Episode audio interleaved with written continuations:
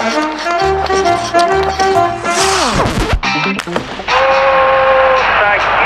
моментов больше не будет.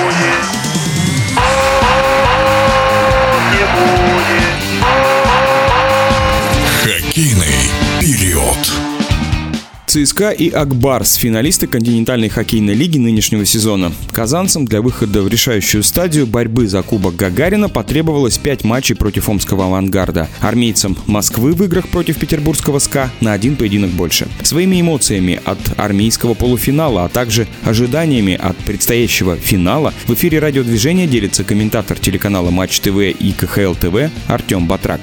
Эмоции ожидаемые. И даже, я бы сказал, возможно, какое-то их отсутствие, учитывая, как складывался матч под номером 6. Я скажу так, игрокам СКА не хватило эмоций. Я не уверен, что те э, вот эти истории Гусев, Жафяров, теперь Ожиганов, плюс выпустили Подъяпольского. Я не уверен, что это все пошло команде на пользу. Ну, по итогам, конечно, это говорить легко, но, с другой стороны, все равно видим результат. И мы видели матч под номером 6, где у СКА, давайте откровенно говоря, вообще ничего не получилось. То есть матч под номером 6, который был для СКА, считайте, самым важным в сезоне, получился самым плохим, на мой взгляд, в этой серии. И поэтому исход закономерен, несмотря на то, что СКА э, здорово прошел регулярку.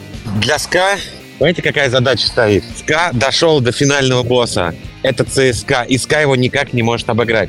СКА нужно думать не о том, как выиграть регулярку или как там выигрывать в каждом матче. СКА нужно думать, как обыграть ЦСКА. Вот эта задача для СКА, она стоит уже из сезона в сезон, и она стоит на сезон следующий. ЦСКА уже давным-давно никуда не спешит, условно говоря, но все равно доходит до того места, которое и нужно. По финалу. Ну, вы знаете, если бы, например, в августе кто-нибудь сказал, что в финале будет э, ЦСКА и Акбарс, я думаю, что этого человека совершенно точно никто бы не назвал бы лишенным. Такое спрогнозировать можно было, учитывая селекцию Акбарса и так далее. В общем, э, на мой взгляд, э, в финал вышли реально те, кто имеет больше всего опыта ЦСКА тут вообще все понятно и очевидно. Это подряд, финалы, кубки и так далее. Акбарс — это сплав опытных хоккеистов, э, к которым по ходу сезона пришел Белздинов, который знает, как выигрывать. И это команды, у которых меньше всего проблем, если они вообще имеются. Лидеры Акбарса достаточно возрастные, то есть если лидеры там ЦСКА — это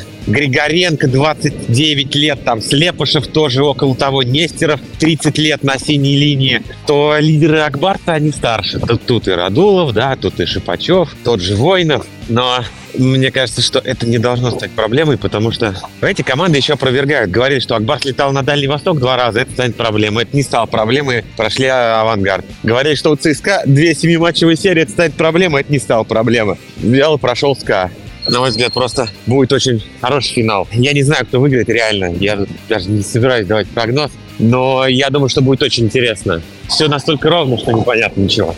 В эфире спортивного радиодвижения был комментатор телеканалов Матч ТВ и КХЛ ТВ Артем Батрак.